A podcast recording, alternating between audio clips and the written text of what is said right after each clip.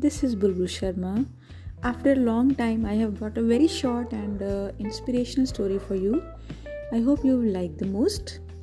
So, this is the first story of 2022, and now be careful. There is a message also in the story for you all. To find the message, though I will tell at last. हाँ तो भाइयों, बहनों, जाने रहो और समझे रहो तो मैं आपको एक किस्सा सुनाऊँ। और वो किस्सा इस तरह है कि एक संत था, एक साधु था। आप उसे संत बोलें या साधु बोलें, मैं उसे साधु बोलती हूँ, ठीक है? एक साधु था, वो बहुत खुश रहता था। दिन भर तपस्या करता, अपना डेली रूटीन जो भी उसका होता था, वो करने के बाद फल फूल खाता, चैन की नींद सोता और उसको देख के लगता था कि उससे ज़्यादा खुश कोई नहीं है। जैसे कि वो बहुत अमीर हो, बहुत धनवान हो चिंता मुक्त हो, उसे कोई टेंशन ही ना हो तो सब लोग ये सोच सोच के सोचते थे कि दिखने में तो भिखारी जैसा इसका वेश है, इसका, इसकी वेशभूषा, लेकिन ऐसा क्या खजाना है इसके पास जो इतना खुश रहता है? तो दो तीन चोर उस मोहल्ले में रहते थे, वो उन्होंने भी देखा कि सब लोग इस साधु की तरफ़ बहुत अट्रैक्टेड है। क्या बात है, ज़रा मैं भी पता करूँ, क्या इसके पास कोई खजाना है क्या? जाकर उन्होंने देखा तो सच में साधु के चेहरे पे जो खुशी थी, वो देखने ही लायक थी। एकदम निश्चिंत, बच्चों जैसी मुस्कान टेंशन फ्री खुश मिजाज। और वो भी मोमेंट्री नहीं थी, कुछ समय के लिए नहीं थी। वो हमेशा ही, जब भी आप उसको देखो, वो ऐसा ही दिखता था। चोरों को कुछ शंका हुई। अब तो उन्होंने सोचा कि अब तो ये पता करना ही पड़ेगा। ऐसा ना हो कि इसके पास कुछ और हम लोग उसको भिखारी ही समझते रहें। क्योंकि साधु जो है, एक झोला लेके चलता था और वो झोला थोड़ा सा हैवी लगता था देखने में। तो चोरों को लगा कि ज़रूर इसमें कुछ ना कुछ है। एक दिन वो अकेले जा रहा था अपने घर तो चोरों ने उसको पकड़ लिया और बोला कि, मैं तुम्हें जाने तभी दूँगा जब तुम मुझे वो चीज़ दोगे जिसकी वजह से तुम इतना खुश रहते हो।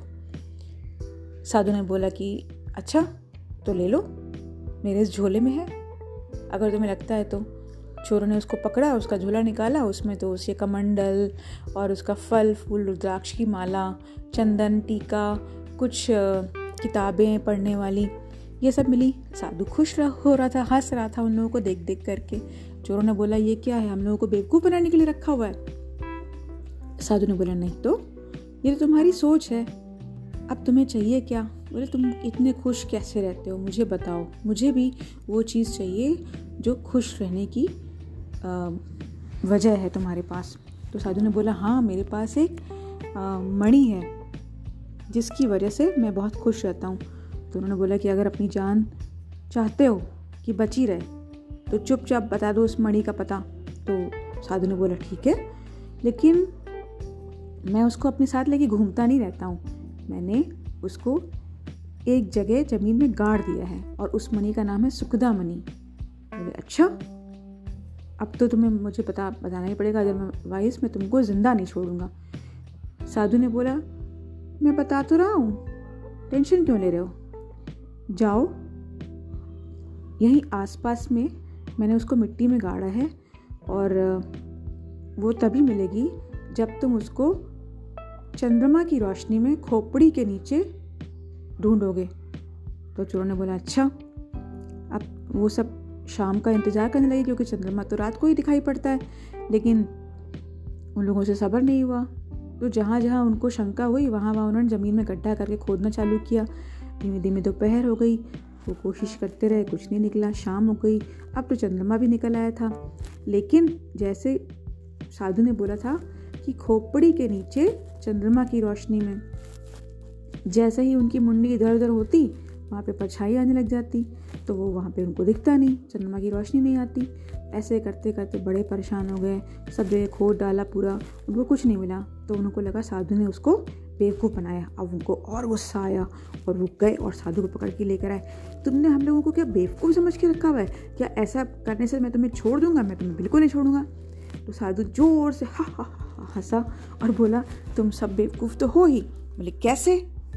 बोले, मैंने क्या कहा था? सुखदा मनी। कहाँ पे है? खोपड़ी के नीचे। अब खोपड़ी तुम ज़मीन में कैसे ढूँढने लगे?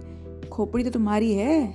गर्दन के ऊपर तुम्हारी खोपड़ी, तुम्हारा सिर, और उस खोपड़ी के नीचे क्या है? दिमाग। जब दिमाग को शांत रखोगे नेगेटिव थॉट्स को बाहर रखोगे तो अपने आप ही पॉजिटिव थॉट्स भर जाएँगे और उससे बड़ी कोई खुशी नहीं होगी और तुम सब बेवकूफ़ों ने ज़मीन खोद डाली। तो सारे चोर जो हैं, अपना सिर पकड़ के बैठ गए कि ये कैसा साधु है, हम लोगों को परेशान करके रख दिया।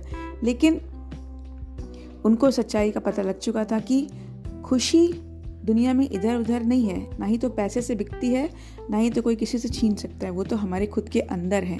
और वो तभी मिल सकती है जब हम उसको महसूस करें।